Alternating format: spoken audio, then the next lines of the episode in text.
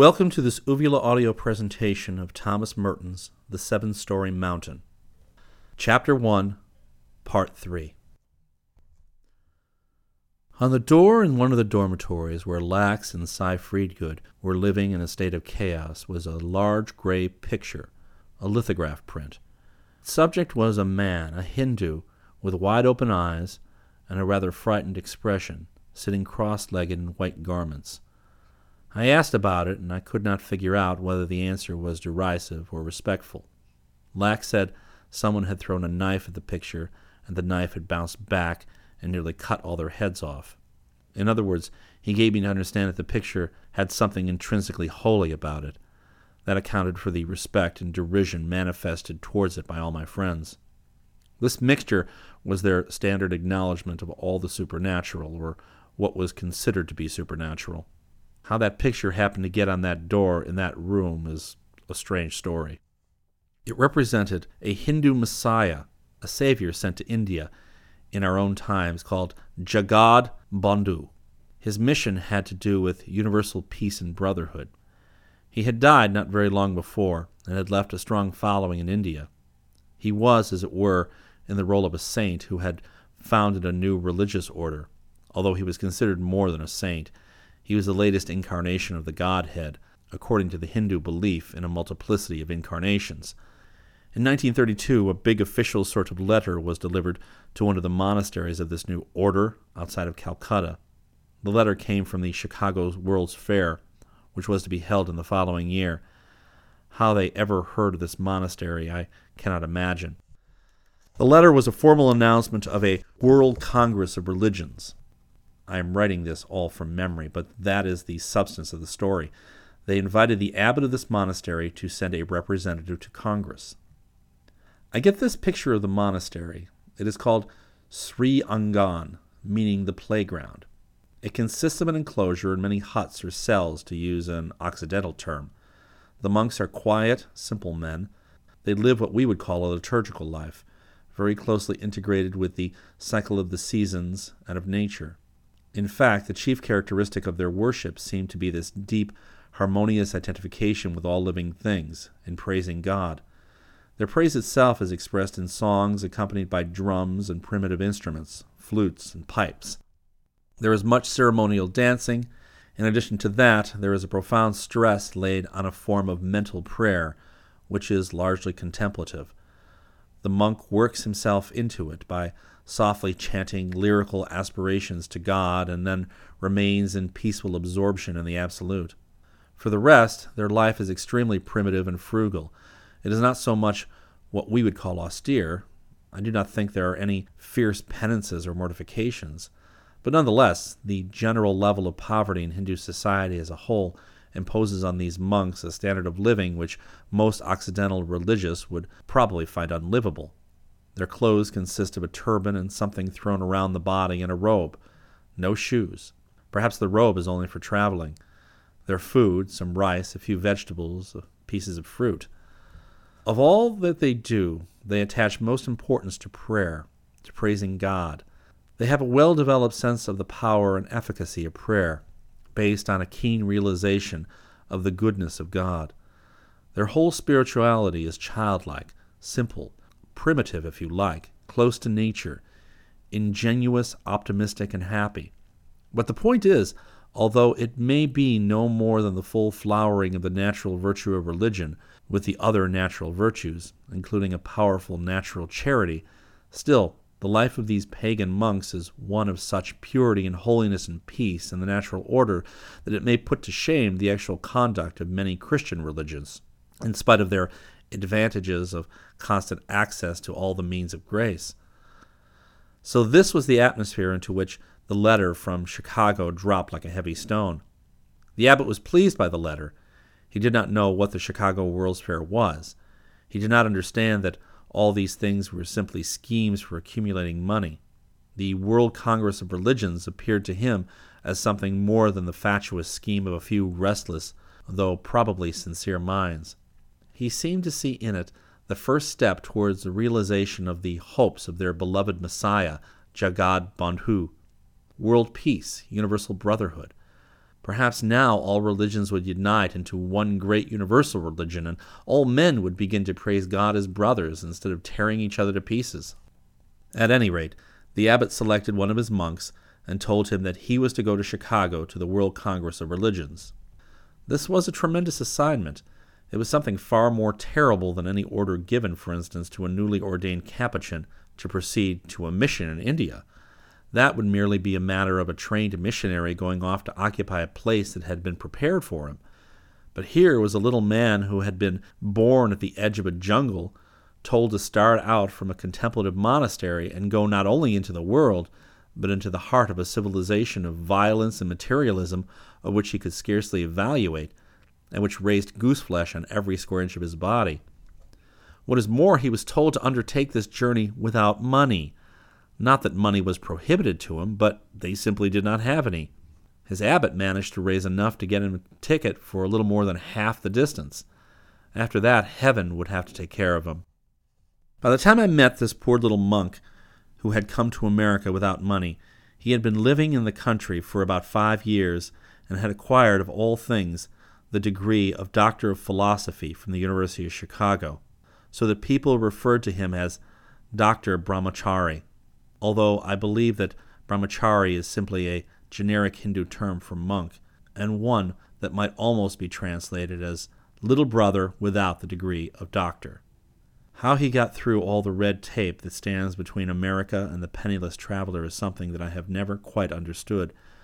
But it seems that officials, after questioning him, being completely overwhelmed by his simplicity, would either do something dishonest in his favor or else give him a tip as to how to beat the various technicalities. Some of them even lent him fairly large sums of money. In any case, he landed in America. The only trouble was that he got to Chicago after the World Congress of Religions was over. By that time, one look at the fair buildings, which were already being torn down, told him all he needed to know about the World Congress of Religions. But here he was. But once he was there, he did not have much trouble. People would see him standing around in the middle of railway stations waiting for Providence to do something about his plight. They would be intrigued by his turban and white garments, which were partly concealed by a brown overcoat in winter. They observed he was wearing a pair of sneakers, and perhaps that alone was enough to rouse their curiosity. He was frequently invited to give lectures to religious and social clubs and to schools and colleges, and he more than once spoke from the pulpits of Protestant churches. In this way, he managed to make a living for himself. Besides, he was always being hospitably entertained by people that he met, and he financed the stages of his journey by artlessly leaving his purse lying open on living room tables at night before his departure. The open mouth of the purse spoke eloquently to the hearts of his hosts, saying, As you see, I am empty, or perhaps, As you see, I am down to my last fifteen cents. It was often enough filled up in the morning and he got around. How did he run into Cy Freedgood? Well, Seymour's wife was studying at Chicago, and she met Brahmachari there, and that Seymour met Brahmachari. And Brahmachari came to Long Beach once or twice and went out in Seymour's sailboat and wrote a poem which he gave to Seymour and Helen. He was very happy with Seymour because he did not have to answer so many stupid questions. After all, a lot of the people who befriended him were cranks and semi maniacs and theosophists who thought they had some kind of a claim on him. They wearied him with their eccentricities, although he was a gentle and patient little man, but at Long Beach he was left in peace, although Seymour's ancient grandmother was not so easily convinced that he was not the hereditary enemy of the Jewish people. She moved around in the other room, lighting small religious lamps against the intruder. It was the end of the school year, June 1938, when Lax and Seymour already had a huge box in the middle of the room, which they were beginning to pack with books, when we heard Brahmachari was again in New York. I went down to meet him at Grand Central with Seymour, and it was not without a certain suppressed excitement that I did so, for Seymour had me all primed with a superb selection of lies about Brahmachari's ability to float in the air and walk on water. It was a long time before we found him in the crowd, although you would think that a Hindu in a turban and white robe and a pair of keds would have been a rather memorable sight. But all the people we asked concerning such a one had no idea of having seen him. We had been looking around for ten or fifteen minutes when a cat came walking cautiously through the crowd and passed us by with a kind of look and disappeared. That's him, said Seymour. He changed himself into a cat. Doesn't like to attract attention, you know. Looking the place over, now he knows we're here. Almost at once, while Seymour was asking a porter if he had seen anything like Brahmachari, and the porter was saying no, Brahmachari came up behind us. I saw Seymour swing around and say, in his rare suave manner, Ah, Brahmachari, how are you? There we stood. There stood a shy little man, very happy, with a huge smile, all teeth in the midst of his brown face, and on top of his head was a yellow turban with Hindu prayers written all over it in red, and on his feet, sure enough, sneakers. I shook hands with him, still worrying lest he give me some kind of an electric shock, but he didn't. We rode up to Columbia in the subway, with all the people goggling at us, and I was asking Brahmachari about all the colleges he had been visiting. Did he like Smith? Did he like Harvard? When we were coming out into the air at 116th Street, I asked him which he liked best, and he told me that they were all the same to him. It had never occurred to him that one might have any special preference in such things. I lapsed into a reverent silence and pondered on this thought. I was now twenty three years old, and indeed I was more mature than that in some respects. Surely by now it ought to have dawned on me that places did not especially matter. But no, I was very much attached to places, and had very definite likes and dislikes for localities as such, especially colleges, since I was always thinking of finding one that was altogether pleasant to live and teach in. After that, I became very fond of Brahmachari, and he of me. We got along very well together, especially since he sensed that I was trying to feel my way into a settled religious conviction and into some kind of a life that was centered, as he was, on God. The thing that strikes me now is that he never attempted to explain his own religious beliefs to me, except some of the externals of the cult, and that was later on. He would no doubt have told me all I wanted to know if I had asked him, but I was not curious enough. What was most valuable to me was to hear his evaluation of the society and religious beliefs he had come across in America, and to put it all down on paper would require another book. He was never sarcastic, never ironical or unkind in his criticisms. In fact, he did not make many judgments at all, especially adverse ones. He would simply make statements of fact and then burst out laughing. His laughter was quiet and ingenuous, and it expressed his complete amazement at the very possibility that people should live the way he saw them living all around him. He was beyond laughing at the noise and violence of American city life and all the obvious lunacies like radio programs and billboard advertising. It was some of the well meaning idealisms he came across that struck him as funny. And one of the things that struck him as funniest of all was the eagerness with which Protestant ministers used to come up and ask him if India was by now nearly converted to Protestantism. He used to tell us how far India was from conversion to Protestantism, or Catholicism for that matter. One of the chief reasons he gave for the failure of any Christian missionaries to really strike deeply into the tremendous populations of Asia was the fact that they maintained themselves on a social level that was too far above the natives.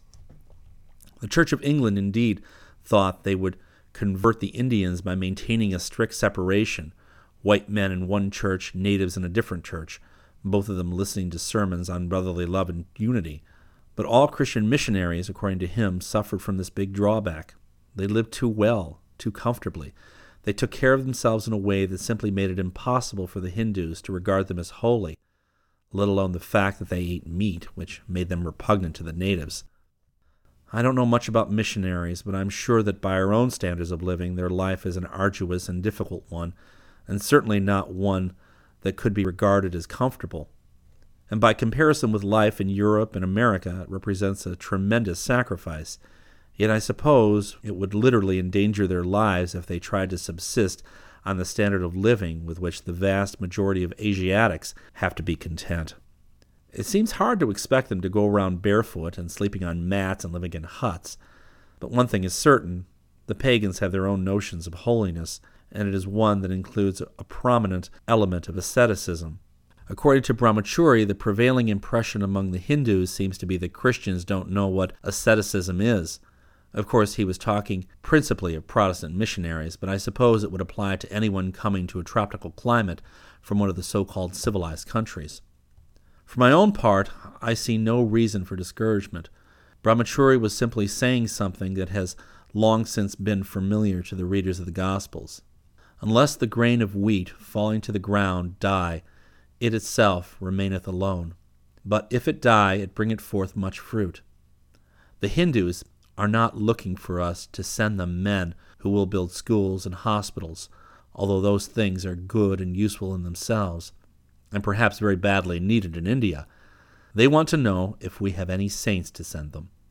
There is no doubt in my mind that plenty of our missionaries are saints, and that they are capable of becoming greater saints too, and that is all that is needed. And after all, St. Francis Xavier converted hundreds of thousands of Hindus in the 16th century and established Christian societies in Asia strong enough to survive for several centuries without any material support from outside the Catholic world. Brahmachari was not telling me anything I did not know about the Church of England or about the other Protestant sects he had come into contact with. But I was interested to hear his opinion of the Catholics. They, of course, had not invited him to preach in their pulpits, but he had gone into a few Catholic churches out of curiosity. He told me that these were the only ones in which he really felt the people were praying. It was only there that religion seemed to have achieved any degree of vitality among us, as far as he could see.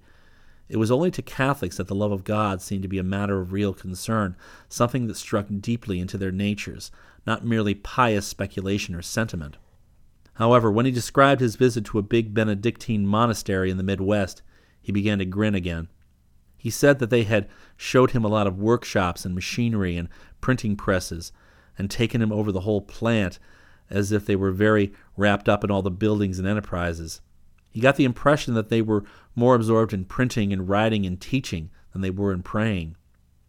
Brahmachari was not the kind of man to be impressed with such statements as, There's a quarter of a million dollars worth of stained glass in that church. The organ has got six banks of keys, and it contains drums and bells and a mechanical nightingale, and the retable is a genuine bas relief by a real live Italian artist. The people he had the least respect for were all the borderline cases, the strange, eccentric sects, the Christian scientists, the Oxford group, and all the rest of them. That was, in a sense, very comforting.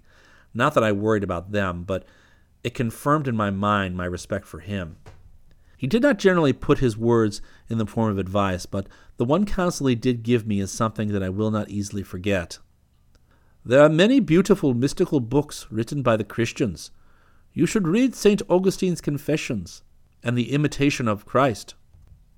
He was speaking as if he took it for granted that most people in America had no idea that such books ever existed. He seemed to feel as if he were in possession of a truth that would come to most Americans as news, as if there was something in their own cultural heritage that they had long since forgotten, and he could not remind them of it. He repeated what he had said, not without a certain earnestness. Yes, you must read those books. It was not often that he spoke with this kind of emphasis. Now that I look back on those days, it seems to me very probable that one of the reasons why God had brought him all the way from India was that he might say just that. After all, it is rather ironical that I turned spontaneously to the East in reading about mysticism as if there were little or nothing in the Christian tradition I remember that I plowed through those heavy tomes of Father Regner's with the feeling that all this represented the highest development of religion on earth. The reason may have been that I came away from Huxley's Ends and Means with the prejudice that Christianity was a less pure religion, because it was more immersed in matter. That is, because it did not scorn to use a sacramental liturgy that relied on the appeal of created things to the senses in order to raise the souls of men to higher things. So now I was told that I ought to turn to the Christian tradition, to St. Augustine, and told this by a Hindu monk. Still, perhaps if he had never given me that piece of advice, I would have ended up in the Fathers of the Church and Scholasticism after all, because a fortunate discovery in the course of my work on my MA thesis put me fairly and definitively on that track at last. That discovery was one book that untied all the knots in the problems which I had set myself to solve by my thesis. It was Jacques Maritain's Art and Scholasticism. Part 4 The last week of that school year at Columbia had been rather chaotic. Lax and Freedgood had been making futile efforts to get their belongings together and go home. Brahmachari was living in their room, perched on top of a pile of books. Lax was trying to finish a novel for Professor Nobbe's course in novel writing, and all his friends had volunteered to take a section of the book and write it simultaneously. But in the end, the book turned out to be more or less a three cornered affair by Lax, me, and Dona Eaton. When Knob got the thing in his hands, he could not figure it out at all, but he gave us a B minus, with which we were more than satisfied. Then Lax's mother had come to town to live near him in the last furious weeks before graduation and catch him if he collapsed. He had to take most of his meals in the apartment she had rented in Butler Hall. I sometimes went along and helped him nibble the various health foods. At the same time, we were planning to get a ride on an old barge up the Hudson and the Erie Canal to Buffalo, because Lax's brother in law was in the oil business. After that, we would go to the town where Lax lived, which was Olean, up in that corner of New York State. On class day, we leaned out the window of Lax's room and drank a bottle of champagne, looking at the sun on South Field and watching the people beginning to gather under the trees in front of Hamilton, where we would all presently hear some speeches and shake hands with Nicholas Murray Butler. It was not my business to graduate that June at all. My graduation was all over when I picked up my degree at the registrar's office the previous February. However, I borrowed the cap and gown which Dona Eaton had graduated from Barnard a year before in, and went and sat with all the rest, mocking the speeches, with the edge of my sobriety slightly dulled by the celebration that had just taken place with the champagne and Fernald. Finally, we all got up and filed slowly up the rickety wooden steps to the temporary platform to shake hands with all the officials. President Butler was a much smaller man than I had expected. He looked intensely miserable and murmured something or other to each student as he shook hands. It was inaudible. I was given to understand that for the past six or seven years people had been in the habit of insulting him on these occasions as a kind of farewell. I didn't say anything. I just shook his hand and passed on. The next one I came to was Dean Hawkes, who looked up with surprise from under his bushy white eyebrows and growled, What are you doing here? I smiled and passed on. We did not get the ride on the oil barge after all, but went to Olean on a train, and for the first time I saw a part of the world in which I was one day going to learn how to be very happy, and that day was not now very far away. It is the association of that happiness which makes Upper New York State seem in my memory to be so beautiful. But it is objectively so, there is no doubt of that. Those deep valleys and miles and miles of high rolling wooded hills, the broad fields, the big red barns, the white farmhouses and peaceful towns. All this looked more and more impressive and fine in the long slanting rays of the sinking sun after we had passed Elmira. You began to get some feeling of the bigness of America and to develop a continental sense of the scope of the country and of the vast clear sky as the train went on for mile after mile and hour after hour, and the color and freshness and bigness and richness of the land the cleanness of it, the wholesomeness. This was new, and yet it was an old country. It was mellow country. It had been cleared and settled for much more than a hundred years. When we got out at Olean, we breathed its health and listened to its silence. I did not stay there for more than a week, being impatient to get back to New York on account of being, as usual, in love. One of the things we happened to do was to turn off the main road one afternoon on the way to the Indian reservation to look at the plain brick buildings of a college that was run by the Franciscans. It was called St. Bonaventure's. Lax had a good feeling about the place, and his mother was always taking courses there in the evenings, courses in literature from the friars. He was a good friend of the father librarian and liked the library. We drove into the grounds and stopped by one of the buildings. But when Lax tried to make me get out of the car, I would not. Let's get out of here, I said. Why? It's a nice place. It's okay, but let's get out of here. Let's go to the Indian reservation. Don't you want to see the library? I can see enough of it from here. Let's get going. I don't know what was the matter. Perhaps I was scared of the thought of nuns and priests being all around me. the elemental fear of the citizen of hell in the presence of anything that savors of the religious life, religious vows, official dedication to God through Christ. Too many crosses, too many holy statues, too much quiet and cheerfulness, too much pious optimism. It made me very uncomfortable. I had to flee. When I got back to New York, one of the first things I did was to break away at last from the household in Douglaston. The family had really practically dissolved with the death of my grandparents, and I could get a lot more work done if I did not have to spend so much time on subways and the Long Island train. One rainy day in June, then, I made a bargain with Herb, the colored taxi man at Douglaston, and he drove me and my bags and my books and my portable Vic and all my hot records and pictures to put on the wall and even a tennis racket, which I had never used, uptown to a rooming house on 114th Street, just behind the Columbia Library. All the way up, we discussed the possible reasons for the mysterious death of Rudolph Valentino, once a famous movie star. But it was certainly not what you would call a live issue. Valentino had died at least ten years before. This is a nice sweet spot you got, said Herb, approving of the room I was renting for seven fifty a week. It was shiny and clean and filled with new furniture and had a big view of a pile of coal in a yard by the campus tennis courts, with South Field and the steps of the old domed library beyond. The panorama even took in a couple of trees. I guess you're going to have a pretty hot time now you got away from your folks, Herb remarked as he took his leave. Whatever else may have happened in that room, it was also there that I started to pray again more or less regularly, and it was there that I added, as Brahmachari had suggested, the imitation of Christ to my books and it was from there that I was eventually to be driven out by an almost physical push to go and look for a priest.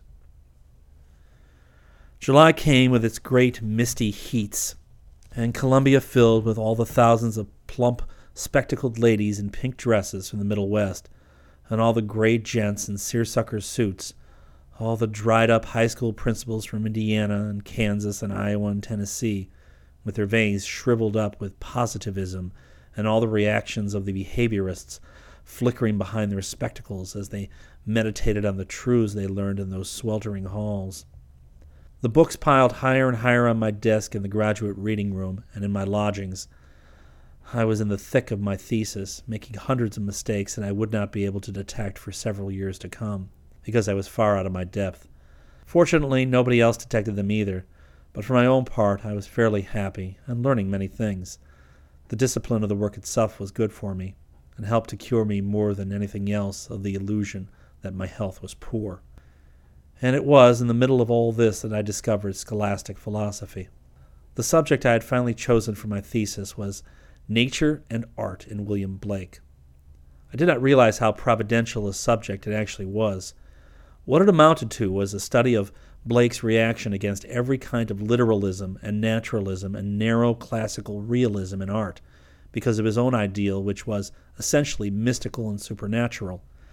In other words, the topic, if I treated it at all sensibly, could not help but cure me of all the naturalism and materialism in my own philosophy, besides resolving all the inconsistencies and self contradictions that had persisted in my own mind for years without my being able to explain them.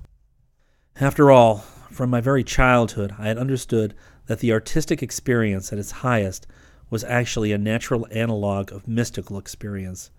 It produced a kind of intuitive perception of reality through a sort of affective identification with the object contemplated, the kind of perception that the Thomists called connatural. This simply means a knowledge that comes about, as it were, by the identification of natures in the way that a chaste man understands the nature of chastity because of the very fact that his soul is full of it. It is part of his own nature, since habit is second nature.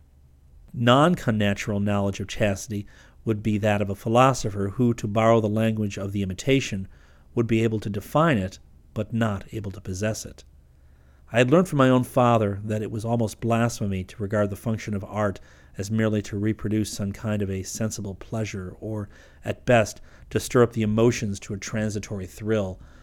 I had always understood that art was contemplation, and that it involved the action of the highest faculties of man.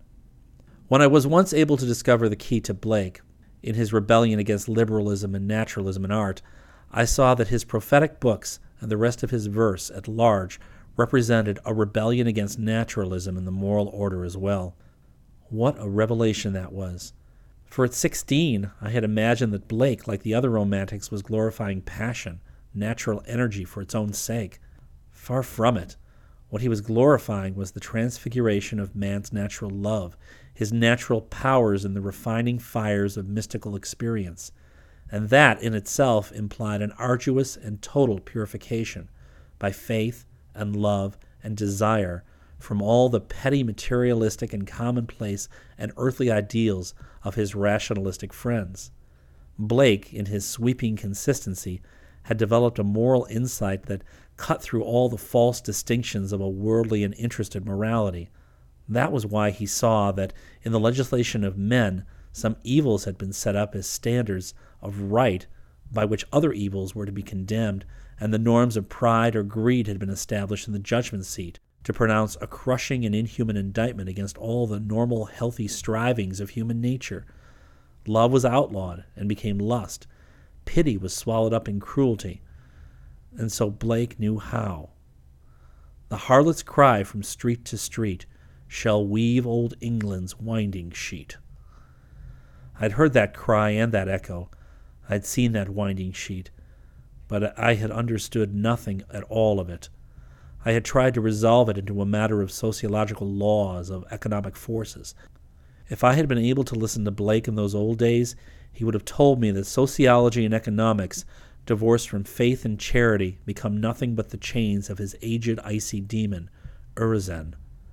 But now, reading Maritain in connection with Blake, I saw all these difficulties and contradictions disappear. I, who had always been anti naturalistic in art, had been a pure naturalist in the moral order.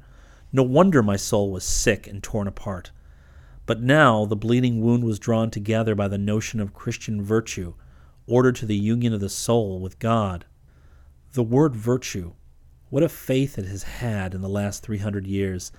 The fact that it is nowhere near so despised and ridiculed in Latin countries is a testimony to the fact that it suffered mostly from the mangling it underwent at the hands of Calvinists and Puritans. In our own days, the word leaves on the lips of cynical high school children a kind of flippant smear and it is exploited in theaters for the possibilities it offers for lewd and cheesy sarcasm. Everyone makes fun of virtue, which now has as its primary meaning an affectation of prudery practiced by hypocrites and the impotent. When Maritain, who is by no means bothered by such trivialities, in all simplicity went ahead to use the term in its scholastic sense and was able to apply it to art, a virtue of the practical intellect, the very newness of the context was enough to disinfect my mind of all the miasmas left by the ordinary prejudice against virtue, which, if it ever was strong in anybody, was strong in me. I was never a lover of Puritanism. Now at last I came around to the sane conception of virtue, without which there can be no happiness, because virtues are precisely the powers by which we come to acquire happiness. Without them, there can be no joy, because they are the habits which coordinate and canalize our natural energies and direct them to the harmony and perfection and balance, the unity of our nature with itself and with God, which must in the end constitute our everlasting peace. By the time I was ready to begin the actual writing of my thesis, that is, around the beginning of September 1938, the groundwork of conversion was more or less complete, and how easily and sweetly it had all been done with all the external graces that had been arranged along my path by the kind providence of God. It had taken little more than a year and a half, counting from the time I read Gilson's The Spirit of Medieval Philosophy, to bring me up from an atheist, as I considered myself, to one who accepted all the full range and possibilities of religious experience right up to the highest degree of glory. I not only accepted all this intellectually, but now I began to desire it and not only did I begin to desire it, but I began to do so efficaciously. I began to want to take the necessary means to achieve this union, this peace. I began to desire to dedicate my life to God, to His service. The notion was still vague and obscure, and it was ludicrously impractical in the sense that I was already dreaming of mystical union when I did not even keep the simplest rudiments of moral law. But nonetheless, I was convinced of the reality of the goal and confident that it could be achieved. And whatever element of presumption was in this confidence, I am sure God excused in His mercy because of my stupidity and helplessness, and because I was really beginning to be ready to do whatever I thought He wanted me to do to bring me to Him. But oh, how weak and blind and sick I was, although I thought I saw where I was going and half understood the way. How deluded we sometimes are by the clear notions we get out of books. They make us think that we really understand things of which we have no practical knowledge at all. I remember how learnedly and enthusiastically I could talk for hours about mysticism and the experimental knowledge of God, and all the while I was stoking the fires of the argument with scotch and soda. That was the way it turned out that Labor Day, for instance. I went to Philadelphia with Joe Roberts, who had a room in the same house as I, and who had been through all the battles on the fourth floor of John Jay for the past four years. He had graduated and was working on some trade magazine about women's hats. All one night we sat with a friend of his in a big, dark roadhouse outside of Philadelphia, arguing and arguing about mysticism, and smoking more and more cigarettes, and gradually getting drunk. Eventually, filled with enthusiasm for the purity of heart which begets the vision of God, I went on with them into the city after the closing of the bars to a big speakeasy where we completed the work of getting plastered. My internal contradictions were resolving themselves out, indeed, but still only on the plane of theory and not of practice. Not for lack of goodwill, but because I was still so completely chained and fettered by my sins and my attachments. I think that if there is one truth that people need to learn in the world, especially today, it is this the intellect is only theoretically independent of desire and appetite in ordinary actual practice. It is constantly being blinded and perverted by the ends and aims of passion, and the evidence it presents to us with such a show of impartiality and objectivity is fraught with interest and propaganda. We have become marvelous at self delusion all the more so because we have gone to such trouble to convince ourselves of our own absolute infallibility. The desires of the flesh, and by that I mean not only sinful desires, but even the ordinary normal appetites for comfort and ease and human respect, are fruitful sources of every kind of error and misjudgment, and because we have these yearnings in us, our intellects, which, if they operated all alone in a vacuum, would indeed register with pure impartiality what they saw, present to us everything distorted and accommodated to the norms of our desire. And therefore, even when we are acting with the best of intentions and imagine that we are doing great good, we may be actually doing tremendous material harm and contradicting all our good intentions. There are ways that seem to men to be good, the end whereof is in the depths of hell. The only answer to the problem is grace. Grace, docility to grace. I was still in the precarious position of being my own guide and my own interpreter of grace. It is a wonder I ever even got out of the harbor at all.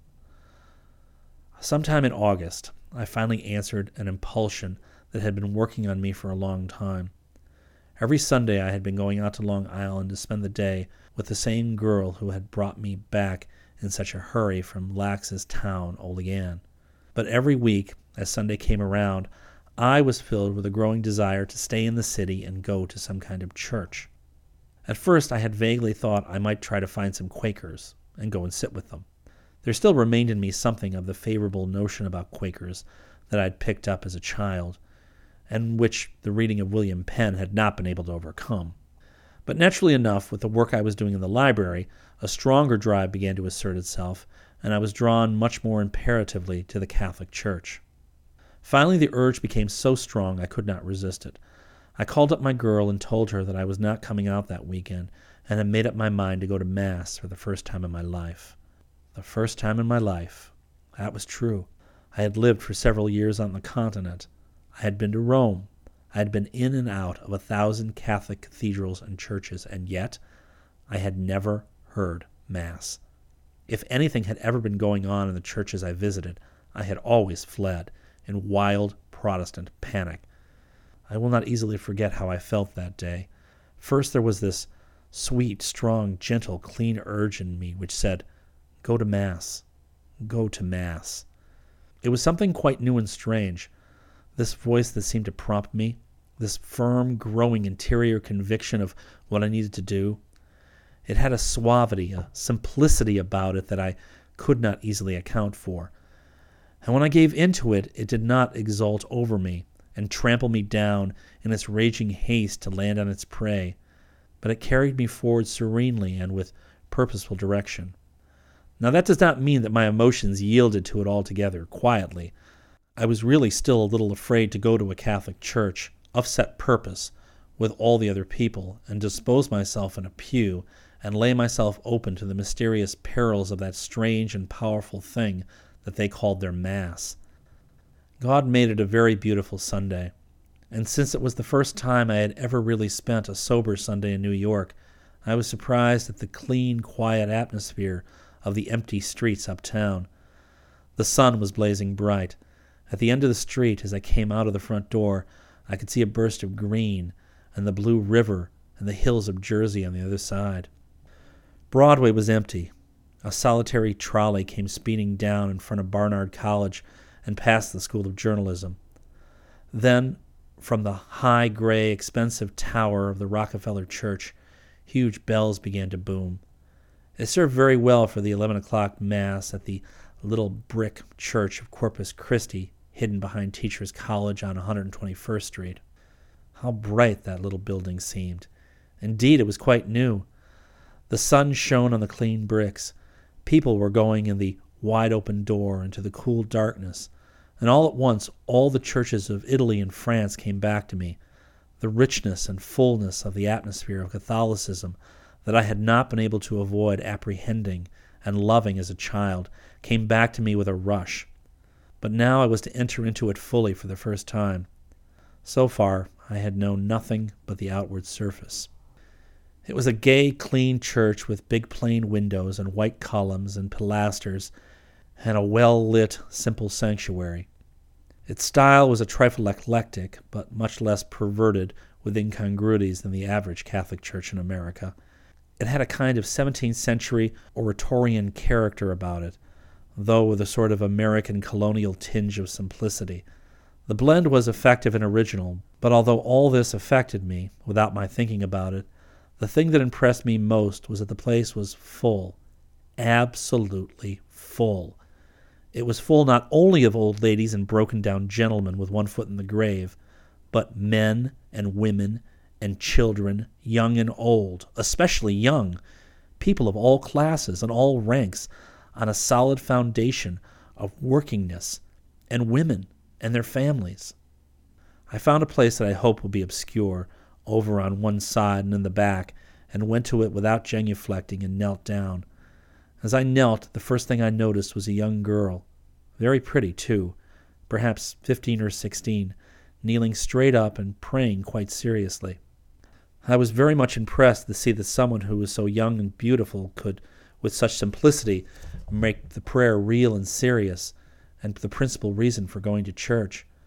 She was clearly kneeling that way because she meant it, not in order to show off and she was praying with an absorption which, though not the deep recollection of a saint, was serious enough to show that she was not thinking at all about the other people who were there.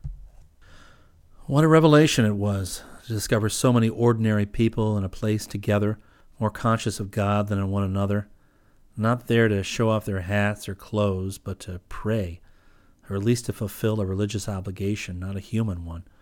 For even those who might have been there for no better motive than that they were obliged to be were least free from any of the self conscious and human constraint which is never absent from a Protestant church, where people are definitely gathered together as people, as neighbors, and always have at least half an eye out for one another, if not all of both eyes. Since it was summertime, the eleven o'clock Mass was a low Mass, but I had not come expecting to hear music. Before I knew it, the priest was in the sanctuary with the two altar boys, and was busy at the altar with something or other which I could not see very well. But the people were praying by themselves, and I was engrossed and absorbed in the thing as a whole, the business at the altar in the presence of the people. and still I had not got rid of my fear. Seeing the latecomers hastily genuflecting before entering the pew, I realized my omission and got the idea that people had spotted me for a pagan and were just waiting for me to miss a few more genuflections before throwing me out or at least giving me looks of reproof. Soon we all stood up. I did not know what it was for. The priest was at the other end of the altar, and as I afterwards learned, he was reading the gospel. And then the next thing I knew, there was someone in the pulpit. It was a young priest, perhaps not much over thirty three or four years old. His face was rather ascetic and thin, and its asceticism was heightened with a note of intellectuality by his horn rimmed glasses. Although he was only one of the assistants and he did not consider himself an intellectual, nor did anyone else apparently consider him so. But anyway, that was the impression he made on me, and his sermon, which was simple enough, did not belie it. It was not long, but to me it was very interesting to hear this young man quietly telling the people, in language that was plain yet tinged with scholastic terminology, about a point in Catholic doctrine. How clear and solid the doctrine was. For behind those words you felt the full force not only of Scripture, but of centuries of a unified and continuous and consistent tradition. And above all, it was a vital tradition. There was nothing studied or antique about it. These words, this terminology, this doctrine, and these convictions fell from the lips of the young priest as something that were most intimately part of his own life. What was more, I sensed that the people were familiar with it all, and that it was also, in due proportion, part of their life as well. It was just as much integrated into their spiritual organism as the air they breathed or the food that they ate worked its way into their blood and flesh. What was he saying? That Christ was the Son of God, that in him, the second person of the Holy Trinity, God, had assumed a human nature, a human body and soul, and had taken flesh and dwelt among us, full of grace and truth, and that this man whom men called Christ was God. He was both man and God, two natures hypostatically united in one person or suppositum, one individual who was a divine person, having assumed to himself a human nature. And his works were the works of God, his acts the acts of God. He loved us, God, and walked among us, God, and died for us on the cross, God of God, light of light, true God of true God. Jesus Christ was not simply a man, a good man, a great man, the greatest prophet, a wonderful healer, a saint. He was something that made all such trivial words pale into irrelevance. He was God. But nevertheless, he was not merely a spirit without a true body, God hiding under a visionary body. He was also truly a man, born of flesh, of the most pure virgin, formed of her flesh by the Holy Spirit. And what he did in that flesh on earth, he did not only as man, but as God. He loved us as God. He suffered and died for us, God. And how do we know? Because it is revealed to us in Scriptures and confirmed by the teaching of the Church and of the powerful unanimity of Catholic tradition from the first apostles and from the first popes and the early fathers, on down through the doctors of the Church and the great scholastics to our own day. De fide divina. If you believed it, you would receive light to grasp it, to understand it in some measure if you did not believe it, you would never understand it. It would never be anything but scandal or folly. And no one can believe these things merely by wanting to, of his own volition. Unless he received grace, an actual light and impulsion of the mind and will from God, he cannot even make an act of living faith. It is God who gives us faith, and no one cometh to Christ unless the Father draweth him. I wonder what would have happened in my life if I had been given this grace in the days when I had almost discovered the divinity of Christ in the ancient mosaics of the churches of Rome, what scores of self murdering and Christ murdering sins would have been avoided? All the filth I had plastered upon his image in my soul during those last five years that I had been scourging and crucifying God within me. It's easy to say, after all, that God had probably foreseen my infidelities and had never given me the grace in those days because he saw how I would waste and despise it. And perhaps that rejection would have been my ruin. For there's no doubt that one of the reasons why grace is not given to souls is because they have so hardened their wills in greed and cruelty and selfishness that their refusal of it would only harden them more. But now I had been beaten into the semblance of some kind of humility by misery and confusion and perplexity and secret interior fear, and my plowed soul was better ground for the reception of good seed. The sermon was what I had most needed to hear that day. When the Mass of the catechumens was over, I, who was not even a catechumen, but only a blind and deaf and dumb pagan as weak and dirty as anything that had ever come out of the darkness of imperial Rome or Corinth or Ephesus, was not able to understand anything else. It all became completely mysterious when the attention was refocused on the altar, when the silence grew more and more profound, and little bells began to ring. I got scared again, and finally, genuflecting hastily on my left knee, I hurried out of the church in the middle of the most important part of the Mass. It was just as well. In a way, I suppose I was responding to a kind of liturgical instinct that told me I did not belong there for the celebration of the mysteries as such. I had no idea what took place in them, but the fact that Christ God would be visibly present on the altar in the sacred species. And although he was there, yes, for the love of me, yet he was there in his power and his might. And what was I? What was on my soul? What was I in his sight? It was liturgically fitting that I should kick myself out at the end of the Mass of the catechumens when the ordained ostiary should have been there to do it. Anyway, it was done. Now I walked leisurely down Broadway in the sun, and my eyes looked about me in a new world. I could not understand what it was that had happened to make me so happy. Why was I so much at peace, so content with life? For I was not yet used to the clean savor that comes with an actual grace. Indeed, there was no impossibility in a person's hearing and believing such a sermon and being justified, that is, receiving sanctifying grace in his soul as a habit, and beginning from that moment to live the divine and supernatural life for good and all. But that is something I will not speculate about. All I know is that I walked in a new world. Even the ugly buildings of Columbia were transfigured in it. Everywhere was peace in these streets designed for violence and noise. Sitting outside the gloomy little Childs restaurant at 111th Street, behind the dirty boxed brushes and eating breakfast, was like sitting in the Elysian fields.